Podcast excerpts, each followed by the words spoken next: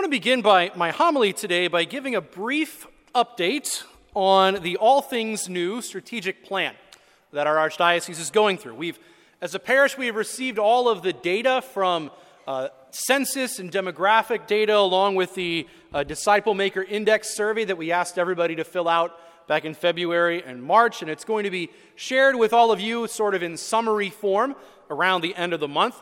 Uh, the priests of the archdiocese will be given the first drafts of models of what our archdiocese could look like in the middle of August, and we will have listening sessions here at the parish in the fall.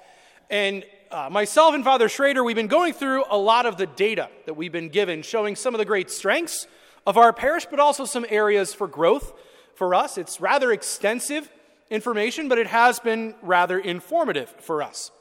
And in particular, uh, that Disciple Maker Index survey that we had everybody take, uh, when we're going through the data, it's actually quite interactive. We can cross reference demographics with answers and beliefs and practices. And late one evening recently, uh, I was going through all the data while watching a Cardinal game, because that's what I do for fun.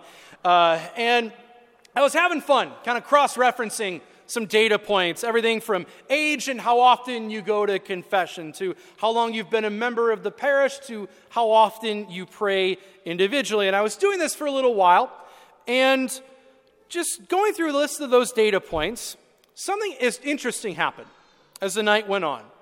Because there was one data point, one question that jumped off the page for me. And it wasn't just an incarnate, it was around the archdiocese too.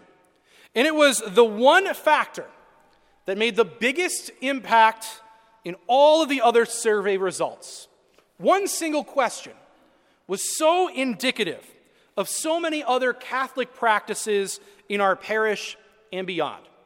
And it's a simple one it's whether or not you went to Mass on a monthly basis or on a weekly basis. That one question determined so much of pretty much what you were going to say. Uh, that was the single biggest impact on the entire survey. Because if, if you go to Mass on a weekly basis, the stats showed you were significantly more likely to do things like invite someone to consider the priesthood, more likely to go to confession on a regular basis, more likely to believe that Scripture is the Word of God, more trusting in the church's moral authority, and, and on and on and on and on down the list. Whereas folks who went monthly were way less likely to do these things. And in the data points, it was really interesting. There were almost like two, two levels, so to speak, in, in answers. Because folks who went monthly gave answers that were actually quite similar to folks who went quarterly or twice yearly. Their, their answers weren't all that different. And even on the other end of the spectrum, folks who went daily didn't have answers all that different than folks who went weekly. There were really two groups of people those who went to Mass weekly and those who went monthly or more. That was the single biggest gap and the biggest inflection point in all of that data. It was by far the most crucial factor. And by extension, brothers and sisters, we have to look at that and say, well, there's a frequency in receiving Holy Communion there too. Whether we receive, we receive Holy Communion on a weekly basis, or on a monthly, quarterly, or twice yearly basis. And I hadn't seen that issue been put in those terms ever. It was quite stark for me to see. And I think on this feast day, brothers and sisters, it is important to put that issue to the forefront today. Because this has everything to do with why we are here today in the feast that we celebrate Corpus Christi, where we receive the body, blood, soul, and divinity of Jesus at every opportunity we have to go to Holy Mass. The Mass and the Eucharist go together. This is where all of that happens. The Mass is so important and so central to our Christian life and by extension, receiving Holy Communion is essential and important to us as well. Our presence today says that the Eucharist and the Mass are the most important parts of my life. Not that they're more important on some weekends than, than others, no. Christ and the Eucharist are number one, period. End of story.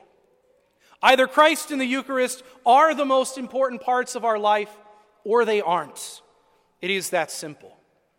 St. Padre Pio very beautifully puts this, really, this issue in, in, words. He says, It would be easier for the world to survive without the sun than to do so without Holy Mass. Be easier for the world to survive without the sun than to do so without Holy Mass. Mass and the Eucharist, brothers and sisters, are things that we spiritually cannot live without.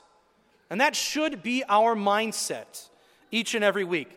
And it was so interesting just to see the impact that going to Mass has on our spiritual life. Again, you're way more likely to do all of those other things, even just having an individual relationship with God. It affects every other area of our Catholic life. That is how important Mass and the Eucharist are. And yet, brothers and sisters, so many people in our world see the Mass and the Eucharist as things that we can live without. I'm sure COVID probably contributed to that. There were extraordinary circumstances where we couldn't have public Masses for two months, but that's not the norm. That's not certainly not our situation today.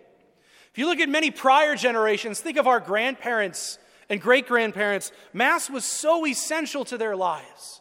There was no question about it.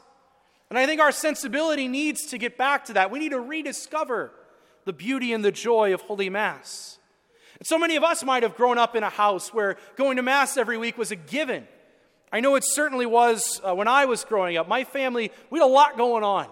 I played baseball four nights a week and tournaments on the weekends. My brother played soccer and baseball. My sister would have dance class four days a week. There was a lot going on in our family. We ran around like crazy, and especially in the summers as well. But all three of us kids knew that come either Saturday evening, Sunday morning, or Sunday evening, we were going to go to Mass at some point. Now, we might not all be together, so we might have to be going in different places.